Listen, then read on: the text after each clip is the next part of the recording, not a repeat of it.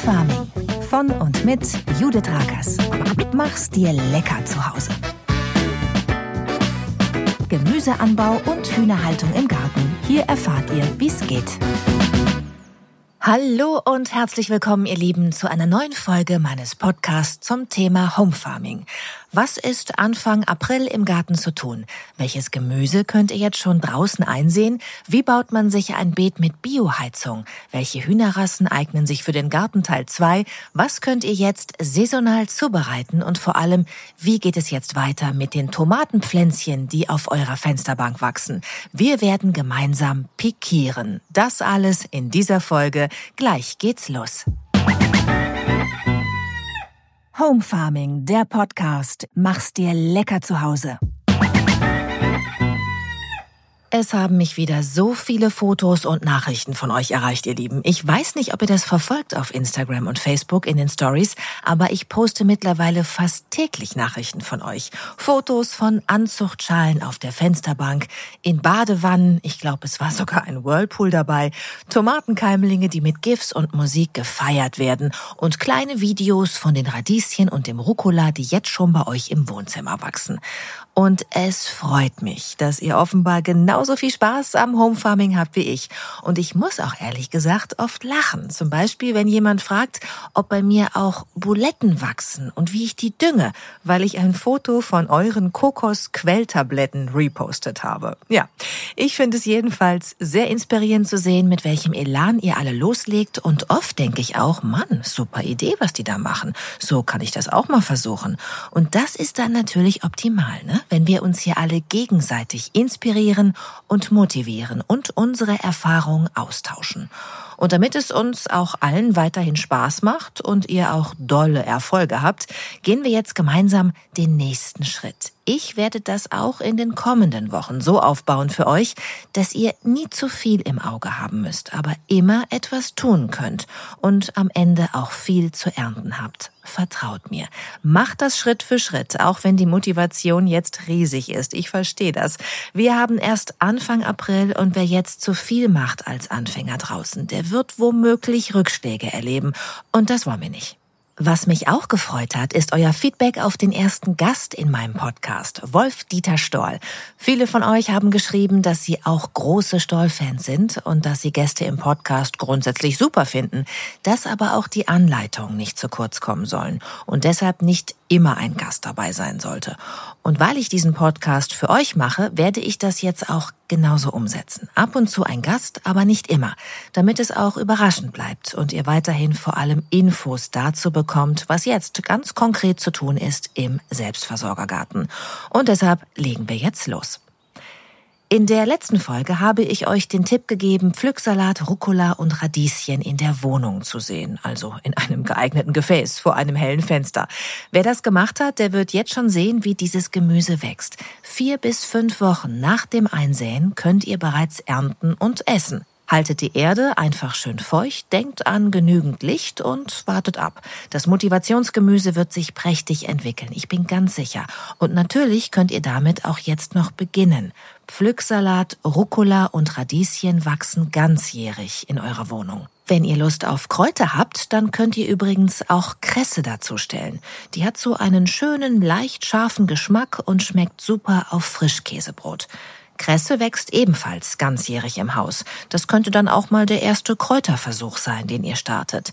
Die restlichen Kräuter sehen wir schon bald direkt draußen auf dem Balkon oder im Garten ein. Da ist jetzt noch ein bisschen Geduld angesagt. Wir machen das, wie gesagt, Schritt für Schritt.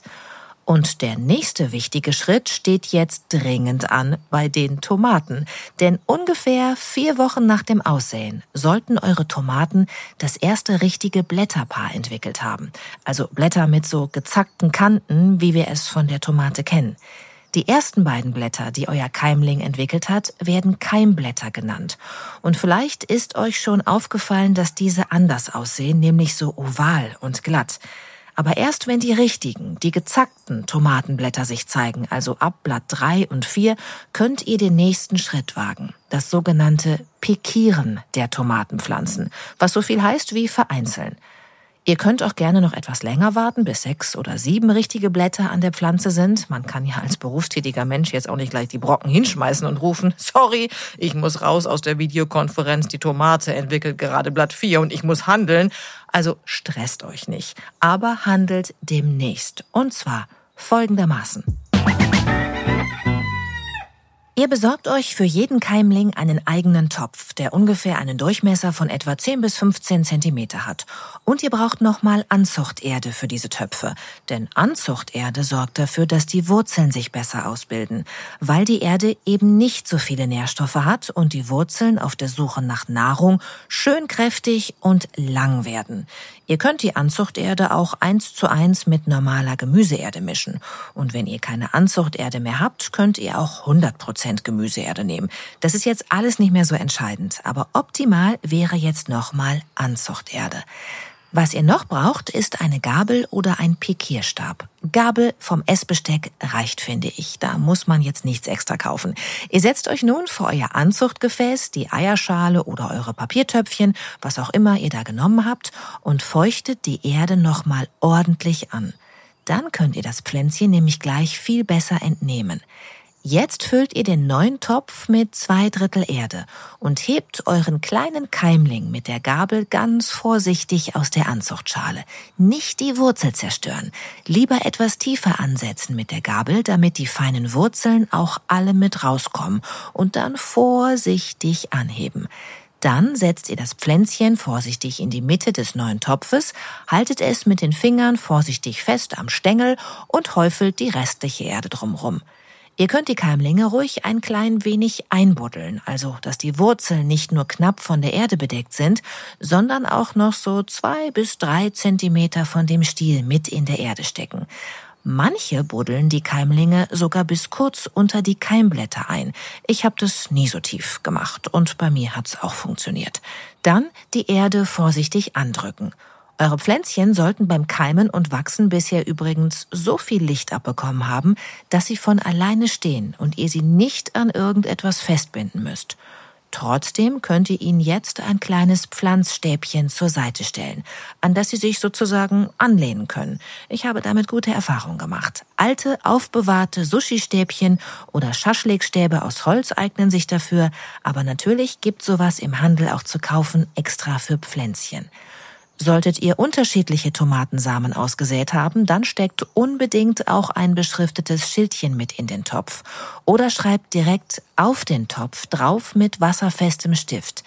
Ich habe übrigens im vergangenen Jahr den Fehler gemacht, dass ich so kleine Holzstäbchen benutzt habe. Also diese Dinger, mit denen der Hals-Nasen-Ohrenarzt die Zunge runterdrückt beim Reingucken in den Hals. Ich fand das super nachhaltig, weil aus Holz, habe dann aber im Laufe des Sommers ein bisschen den Überblick über meine verschiedenen Tomatensamen verloren, weil das Holz sich mehr und mehr mit Wasser vollgesogen hat und die Schrift mit der Sorte verschwommen ist, obwohl es sogar ein wasserfester Stift war. Also das mache ich anders dieses Jahr. Jahr. Denkt auf jeden Fall daran, wenn ihr nur den Topf beschriftet, dass ihr den im nächsten Jahr vielleicht wiederverwenden wollt für andere Sorten und dass ihr eure Sortenetiketts auch im Beet bzw. Gewächshaus weiterverwenden wollt, wenn ihr dort auch den Überblick über unterschiedliche Sorten behalten wollt. Will sagen, nehmt lieber ein Schildchen, das mit umziehen kann. So, und diesen Pikiervorgang und Beschriftungsvorgang macht ihr jetzt mit jedem kleinen Keimling. Jedes Pflänzchen bekommt einen eigenen Topf. Und die Töpfe stellt ihr dann am besten auf ein Tablett nebeneinander. Und das kommt dann wieder vor euer helles Fenster. Ihr könntet auch ein kleines Holzregal nehmen, die gibt es ja fürs Badezimmer zum Beispiel. Dann habt ihr Platz für mehrere Etagen. Oder ihr stellt die Töpfe mit den Pflänzchen in ein Indoor-Hochbeet von innen vors Fenster. So mache ich das immer. Könnt ihr euch auf Insta und Facebook ja mal angucken. Das sieht dann auch ganz hübsch aus, finde ich. Wichtig ist, dass die Pflanzen weiterhin viel Licht bekommen und dass sie zunächst bei euch in der Wohnung bleiben, dass sie also bei etwa 20 Grad weiter wachsen können. Stellt sie noch nicht nach draußen. Ich würde sie auch noch nicht ins Gewächshaus stellen, weil ich den Temperaturunterschied von Tag und Nacht zumindest hier im Norden von Deutschland noch zu groß finde. Bis Mitte Mai, bis nach den Eisheiligen, bleiben die Tomatenpflanzen bei mir im Haus und wachsen. Und ich habe damit wirklich sehr gute Erfahrungen gemacht. Ihr habt in den letzten Jahren ja sehen können, können auf meinen Social Media Accounts, wie reichhaltig die Ernte war. Also, lebt noch ein paar Wochen gemeinsam mit euren Tomatenpflanzen im Haus. Haltet die Erde nach wie vor schön feucht und achtet darauf, das wird jetzt immer wichtiger, dass die Blätter der Pflanze beim Gießen nicht nass werden. Die kleine Diva-Tomate ist wasserscheu im Blätterbereich. Gießt schön untenrum die Erde feucht, aber nicht von oben mit Regendusche.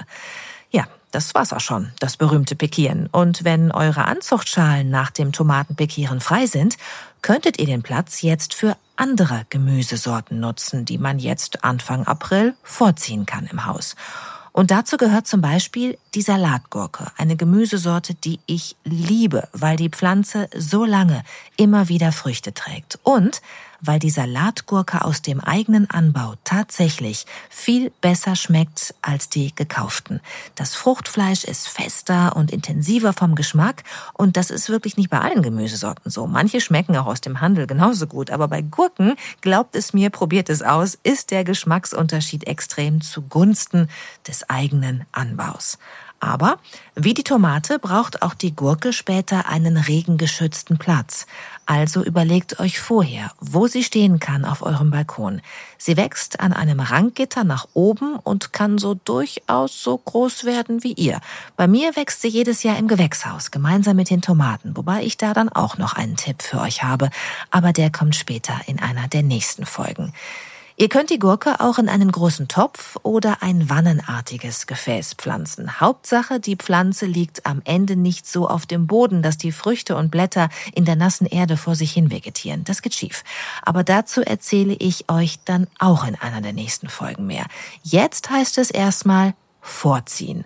Und dafür braucht ihr ja kaum Platz. Das kennt ihr von den Tomaten. Denn die Anzucht funktioniert fast genau so. Wenn ihr Gurken anbauen wollt, dann setzt die Samen jetzt in die Anzuchterde in euren Anzuchtgefäßen vor der Fensterbank.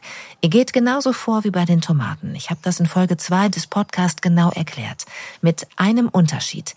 Die Gurkensamen sind größer als die der Tomaten. Setzt sie etwa zwei Zentimeter tief in die Erde, nicht nur 0,5 Zentimeter tief wie bei den Tomaten. Dann wieder eine kleine Schutzhaube drauf und dann keimt sie ungefähr nach einer Woche. Und sie wächst schnell, die Gurkenpflanze. Ihr werdet euch wundern. Aber ihr habt ja jetzt Platz, weil eure Tomaten schon in eigenen kleinen Töpfchen untergebracht sind. Auch hier wieder für 20 bis 25 Grad sorgen. Das habt ihr ja in der Wohnung vor dem Fenster. Erde schön feucht halten und einfach abwarten. Ich sage euch hier im Podcast Bescheid, wann der nächste Schritt bei den Gurken ansteht. So, und vielleicht fragt ihr euch, was man denn eigentlich jetzt schon draußen pflanzen kann, im Freiland oder auf dem Balkon. Ich antworte da gern als Anfänger lieber noch nicht so viel, weil es viele Gemüsesorten gibt, die sehr kälteempfindlich sind und weil man das als Anfänger noch nicht so gut unterscheiden kann. Ziemlich sicher seid ihr aber jetzt schon mit Kohlrabi, Möhren, Radieschen, frühen Salaten wie dem Maikönig und ab April auch mit dem Einsehen von Mangold. Und es gibt auch einen kleinen Trick, mit dem ihr es den Pflanzen ein bisschen kuscheliger machen könnt. Und zwar, indem ihr eine kleine Bioheizung einbaut ins Beet. Wenn ihr halb verrotteten Kompost unter die Erdschicht gebt, in die ihr einsät oder pflanzt, oder Pferdeäppel mit Stroh als Unterlage verwendet, dann entsteht durch den Verrottungsprozess Wärme und die macht euren Pflanzen warme Füße. Mistbeet nennt man das Ganze ist aber ein bisschen Arbeit und vielleicht auch eher was für Fortgeschrittene. Um ein Mistbeet anzulegen, hebt ihr das Beet draußen im Garten auf einer Tiefe von mindestens 40 Zentimeter aus. Also ihr nehmt die Erde raus und legt sie zur Seite. Dann schaufelt ihr eine etwa 20 Zentimeter hohe Schicht halb verrotteten Kompost oder Mist ins Beet. Darauf dann die Gemüseerde oder die Muttererde, in die ihr einsät. Im Hochbeet funktioniert das ähnlich. Die obersten 20 Zentimeter sollten immer gute lockere Erde sein. Darunter kann die Bioheizung angelegt werden. Und wenn ihr jetzt noch einen Frühbeetaufsatz benutzt, dann habt ihr im Grunde schon ein beheiztes Gewächshaus. Ich persönlich finde, dass die Bioheizung im Hochbeet noch besser funktioniert als im bodennahen Beet, was auch damit zu tun hat, dass mein Hochbeet ein Wühlmausgitter hat. Aber probiert es aus, jeder Garten hat auch immer etwas andere Voraussetzungen, die mit der Bodenbeschaffenheit zu tun haben, mit dem Stand der Sonne und mit der Wetterregion. Grundsätzlich ist so ein Mistbeet aber etwas, das man noch nicht in seiner ersten Gartensaison anlegen sollte. Anfängerinnen und Anfänger und Menschen, die wie ich anfangs überzeugt davon sind, keinen grünen Daumen zu haben, sollten mit kälteempfindlichem Gemüse einfach noch mal warten, finde ich. Ab Mitte Mai geht alles draußen, da seid ihr safe. Und safe ist gut. Denn in der nächsten Folge möchte ich mit euch eigentlich erstmal die Basics für den Anbau im Freiland klären. Also wie ihr euch ein Beet oder ein Hochbeet für den Balkon baut, welche Erde ihr nehmt, wie ihr die Beete vorbereitet und schützt gegen Schnecken und Wühlmäuse und, und, und. Bis Mitte Mai habt ihr alles drauf, um eine erntestarke Saison zu feiern, obwohl es eure erste ist. Versprochen. Kümmert euch jetzt erstmal um das Pikieren der Tomaten, nehmt Gurken mit in die Vorzucht, pflanzt Radieschen, Salat und Kresse in eurer Wohnung und wartet auf die nächste Folge. Denn dann ist es auch für Möhren, Kohlrabi und Co. immer noch früh genug, um ernten zu können in diesem Jahr. Home Farming, der Podcast. Mach's dir lecker zu Hause. Und es geht weiter mit dem Chicken Content, ihr Lieben. Denn ich möchte euch hier ja nicht nur zeigen, wie viel Spaß es macht, eigenes Obst und Gemüse anzubauen. Ich möchte euch auch immer wieder Mut machen, euch eigene glückliche Hühner zuzulegen. Was natürlich nur geht, wenn ihr einen kleinen Garten habt oder irgendwo mieten könnt. Denn auf dem Balkon fühlen Hühner sich nicht wohl. Und in der Wohnung natürlich erst recht nicht. Aber, wie ich schon sagte in den ersten beiden Folgen, 20 Quadratmeter Garten reichen, um vier Hühnern ein glückliches Leben zu schenken und euch selbst zu versorgen mit den leckersten Eiern der Welt. Mehr dazu hört ihr in Folge 2 dieses Podcast. In der letzten Folge, also in Folge 3, waren wir schon einen Schritt weiter. Ich habe euch die ersten fünf Hühnerrassen vorgestellt, die sich für die Haltung im Garten ganz besonders eignen. Das Bielefelder Kennhuhn habt ihr kennengelernt, die Rasse Italiener, die Orpington-Hühner, die Rasse Plymouth Rock und die Dresdner, mit denen bei mir alles begann. Heute stelle ich euch nochmal fünf Hühnerrassen für den Garten vor und verrate euch, welche Hühner ich mittlerweile bei mir auf der kleinen Farm habe. Denn bei den Dresdnern ist es nicht geblieben. Mittlerweile leben bei mir auch Barnefelder, französische Marrons und Araukaner. Die Barnefelder Henne haben alle, die mein Buch gelesen haben, quasi verfolgen können beim Aufwachsen. Sie ist nämlich auf meiner kleinen Farm geschlüpft und im Buch sind ganz viele Fotos von ihr als Küken, weil sie nämlich fast gestorben wäre. Zu spät geschlüpft, zu zart zu wenig entwickelt im Vergleich zu den Geschwistern, weshalb ich das Küken damals Trouble genannt habe, wegen der vielen Sorgen, die sie mir gemacht hat. Aber sie hat es geschafft, sie hat ihr Löwenherz gezeigt. Und Sie war ein Mädchen, auch wenn der Name vermuten lässt, dass es sich hier um ein männliches Wesen handelt. Damals als Küken konnte man das noch nicht so genau sehen. Trouble jedenfalls ist eine wunderschöne, dicke, fette Henne geworden, von zart und wenig entwickelt keine Spur mehr. Sie hat schwarze Federn und eine ganz hübsche weiße Zeichnung. Sieht fast aus, als hätte sie ein Kleid von Missoni an.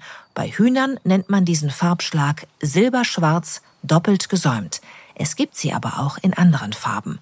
Das ist bei Hühnern übrigens grundsätzlich so.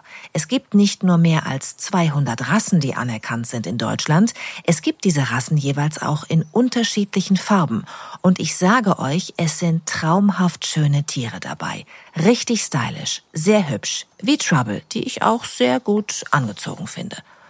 Grundsätzlich sind Barnefelder, egal in welchem Farbschlag, anfängerfreundliche, friedliche und robuste Hühner, die auch im Winter Eier legen.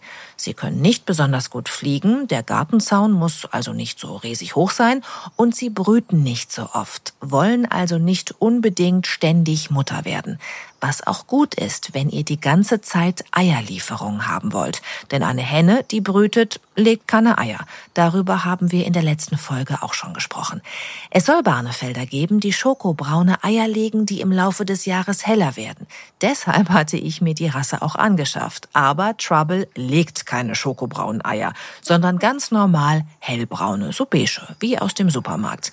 Nur eben viel leckerer, weil sie reichhaltiger gefüttert wird und bestimmt auch viel glücklicher ist als ein Huhn aus der Eierfabrik. Barnefelder legen etwa 180 Eier im Jahr, also ungefähr jeden zweiten Tag eins.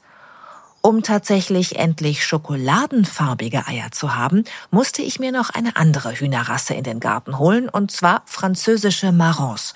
Das sind ganz besondere Tiere, denn einige Zuchtlinien legen sogar Bordeaux-rote Eier. Ich hab's selbst gesehen. Meine schaffen immerhin richtig dunkles Schokoladenbraun. Und die Eierschalen sind dicker als bei anderen Eiern. Und ich habe gelesen, dass sie sich deshalb auch länger halten, also wochenlang, sogar monatelang. Weshalb diese Hühnereier angeblich damals auch sehr beliebt auf Schiffen waren, also früher, als man noch keine Kühlschränke hatte. Und ich kann mir auch vorstellen, dass das stimmt. Der Versuch steht noch aus. Irgendwann mache ich den Test und lagere ein Ei der französischen Marrons genauso lange wie ein normales Hühnerei. Und dann gucke ich, welches schneller schlecht wird. Wenn ich also irgendwann mal länger nicht auf Sendung bin, dann wisst ihr warum. Sie hat gerade den Eiertest gemacht. Französische Marrons jedenfalls legen etwa 150 Eier pro Jahr gegen die Dresdner, also deutlich weniger.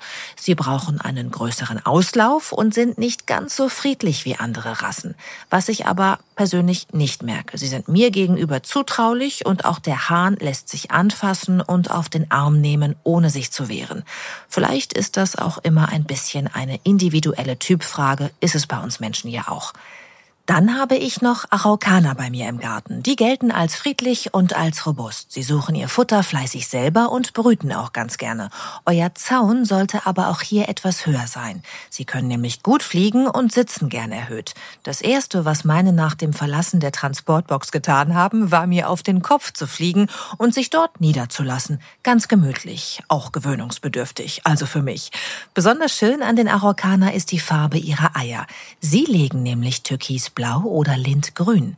Mit etwa 180 Stück könnt ihr rechnen im Jahr. Allerdings legen sie im Winter nur, wenn der Stall richtig schön hell ist. Ich habe meine noch nicht lange genug, um euch hier aus meiner eigenen Erfahrung berichten zu können. Und weil ich euch für heute Infos zu fünf Hühnerrassen versprochen habe, empfehle ich euch jetzt noch die Sundheimer und die Ramelslohr. Sundheimer sind robuste Winterleger, die äußerst friedlich sein sollen. Sogar die Hähne untereinander vertragen sich, heißt es. Und das soll schon was heißen, denn eigentlich duldet ein Hahn keinen Nebenbuhler, der seinen Harem bezirzt. Sundheimer legen etwa 200 braune Eier pro Jahr. Der einzige Nachteil sind vielleicht die Federfüße. Sundheimer haben es untenrum nämlich puschelig. Und wenn die Puschelfedern an den Füßen ständig verschlammt sind im winterlichen Regenwetter, dann ist das nicht gut. Französische Marrons haben das gleiche Problem. Wenn ihr lehmigen Boden habt, dann verzichtet vielleicht lieber auf Rassen mit Federfüßen und nehmt stattdessen vielleicht die Ramelslohr. Sie sind wetterfest, robust, legen auch im Winter weiße bis cremefarbene Eier, können recht gut fliegen und mögen einen eher größeren Auslauf. Die Hähne sollen nicht so ganz ohne sein. Wenn ihr kleine Kinder habt, die kuscheln wollen mit den Hühnern, dann nehmt besser eine rein weibliche Ramelsloher Truppe, denn das geht auch. Ihr müsst keinen Hahn haben, um Eier zu bekommen von euren Hühnern. Darüber erzähle ich euch dann in einer der nächsten Folgen mehr. Bekommen könnt ihr die Hühner, die ihr für euren Garten ausgesucht habt, auf jeden Fall beim Hühnerzüchter. Ich empfehle da wirklich, sich an einen Profi zu wenden, damit ihr gesunde Tiere bekommt, die ordentlich durchgeimpft sind. Darüber werden wir auch noch sprechen und weil der Hühnerzüchter auch erkennt, ob es sich um ein Männlein oder Weiblein handelt, wenn ihr Jungtiere kauft. Küken solltet ihr euch nicht zulegen, wenn ihr noch gar keine Ahnung habt von der Hühnerhaltung, finde ich. Nehmt am besten etwa ein Jahr alte Tiere. Die legen dann schon Eier, haben den Höhepunkt ihrer Legefreudigkeit sogar noch vor sich und können sich noch gut integrieren in eine neue Gruppe. Denn mit Hühnern ist es ein bisschen so wie mit Pferden. Klare Rangordnung in der Truppe. Auch darüber werde ich euch noch mehr erzählen. Sucht im Netz einfach nach dem nahegelegensten Hühnerzuchtverein und schreibt eine E-Mail. Am besten schon mit den Hühnerrassen, die ihr euch vorstellen könntet.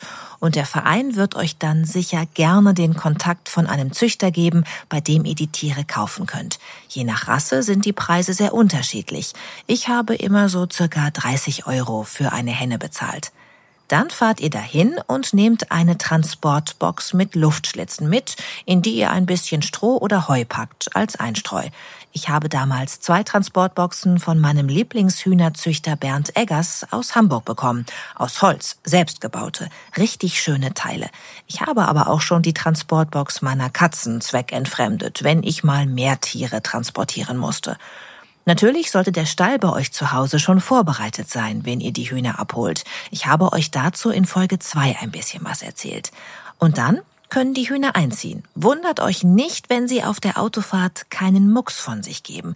Ich habe damals zweimal angehalten. Ich weiß es noch ganz genau, weil ich dachte, sie seien vor Schreck oder Abschiedsschmerz verstorben. Aber sie waren einfach nur sehr ruhig und sprangen nach Ankunft gut gelaunt und neugierig aus ihren Transportkisten. Profis sagen immer, man soll die Hühner nach Ankunft in ihrem neuen Garten erstmal 24 Stunden in ihrem neuen Stall einsperren, damit sie den auch akzeptieren als neue Wohnung. Ich habe das damals aus Unwissenheit nicht gemacht und musste sie dann abends einfangen und in den Stall tragen. Aber ganz ehrlich, das ging auch. Und wenn ich neue Hühner hole, lasse ich sie auch im Gehege draußen raus. Wenn es dunkel wird, folgen sie den anderen, die schon länger bei mir wohnen, brav in den Stall und setzen sich genauso brettelbreit auf die Stange wie die anderen. Ich persönlich finde es übrigens schöner für die Tiere, wenn neue Hennen eine Freundin mitbringen dürfen zu euch. Also wenn ihr zwei Tiere aus einer Gruppe zu euch nehmt, solltet ihr die Gruppe aufstocken wollen. Und wenn ihr ganz neu anfangt, dann solltet ihr das auch so machen, denn alleine in ein neues Zuhause ist viel mehr Stress, als wenn man das zu zweit erlebt, mit einem Tier, das Huhn schon kennt. Vielleicht wartet ihr mit dem Aussuchen der konkreten Hühnerrassen auch noch etwas, denn in der nächsten Folge werdet ihr wahrscheinlich noch weitere Ideen bekommen. Denn die nächste Folge ist die Osterfolge und dafür werde ich versuchen, einen Hühnerzüchter einzuladen, der sogenannte Easter Egger züchtet. Also Hühner, die Ostereier legen, bunte, ganz natürlich. In dieser Folge habt ihr schon die Marrons mit ihren Schokoeiern kennengelernt und die Araukaner mit den türkisblauen Eiern. Aber es gibt noch viel mehr Farben. Ich mache mich jetzt auf die Suche nach einem geeigneten Gast für dieses Thema und finde hoffentlich jemanden. Und ihr dürft gespannt sein. Home Farming, der Podcast. Mach's dir lecker zu Hause. Jetzt möchte ich mit euch noch in den Leckerteil dieses Podcasts einsteigen, in dem es um Ideen geht, wie ihr die Lebensmittel aus eurem Beet lecker zubereiten und haltbar machen könnt. Und weil wir ja jetzt noch nicht so viel ernten können und ihr aus dem letzten Jahr noch nichts im Vorrat habt als Anfänger, ist das noch ein Teil, der nicht so viel Raum bekommt wie die anderen beiden. Das wird sich aber ändern im Laufe des Jahres. Ihr könnt jetzt aber einfach saisonal einkaufen gehen und euch im April zum Beispiel Rhabarber in die Küche holen. Der ist nämlich zwischen April und Juni erntereif draußen und lässt sich ganz wunderbar zu einem super leckeren Rhabarberkuchen verarbeiten. Rhabarber zählt übrigens streng genommen nicht zum Gemüse, sondern zum Obst. Kennt ihr die Unterscheidung eigentlich? Gemüse ist fast immer nur einjährig zu ernten, also wächst nur in einem Erntejahr, dann muss die ganze Pflanze erst neu gezogen werden, wie zum Beispiel die Tomate. Und Obst ist mehrjährig zu ernten. Denkt zum Beispiel an den Apfel. Den Baum dazu gibt es ja viele Jahre, den müsst ihr ja nicht jedes Jahr neu pflanzen. Ich hatte mir über diese Unterscheidung ehrlich gesagt nie Gedanken gemacht in meinem früheren Leben ohne Home Farming, aber man lernt eben einfach nie aus. Kommen wir zurück zum Rhabarber. Also, der Rhabarber wächst mehrjährig in eurem Garten. Im ersten Jahr schenkt er euch noch keine Ernte, aber im zweiten könnt ihr viele leckere Rhabarberstangen abschneiden. Entscheidet euch für die mit den breiten, glatten Blättern, nicht die zusammengekräuselten, die brauchen noch etwas. Die Stangen dreht ihr dann einfach nah am Boden heraus aus der Rhabarberpflanze. Ihr könnt auch schneiden, wenn es nicht zu viele Stangen sind, die ihr gleichzeitig rausholt, weil so eine Schnittstelle immer auch eine Verletzung ist, durch die Pilze und Krankheiten eindringen können. Dann entfernt ihr die Blätter, die ihr auf keinen Fall mitessen solltet. Dann die Stangen waschen und alles wegschneiden, was trocken oder hart aussieht. Ihr könnt die Rhabarberstangen auch schälen, wenn sie nicht zart genug sind. Dann in etwa ein Zentimeter große Stücke schneiden, etwas Zucker darüber und zur Seite stellen und ziehen lassen. Jetzt bereitet ihr einen Rührteig zu. Ganz klassisch. Ihr nehmt 225 Gramm Butter, die gleiche Menge Zucker, 275 Gramm Mehl, drei leckere Bio-Eier am liebsten von euren Federfreunden aus dem Garten, zwei Teelöffel Backpulver und 150 Gramm Naturjoghurt. Ihr verrührt Butter und Zucker, gebt eine Prise Salz dazu und hebt dann die Eier einzeln unter. Dabei immer schön rühren. Dann den Joghurt dazu und das Backpulver. Zum Schluss auf einem gut gefetteten Backblech ausrollen. Jetzt verteilt ihr die Rhabarberstücke auf dem Kuchen und gebt noch etwas Zucker drüber.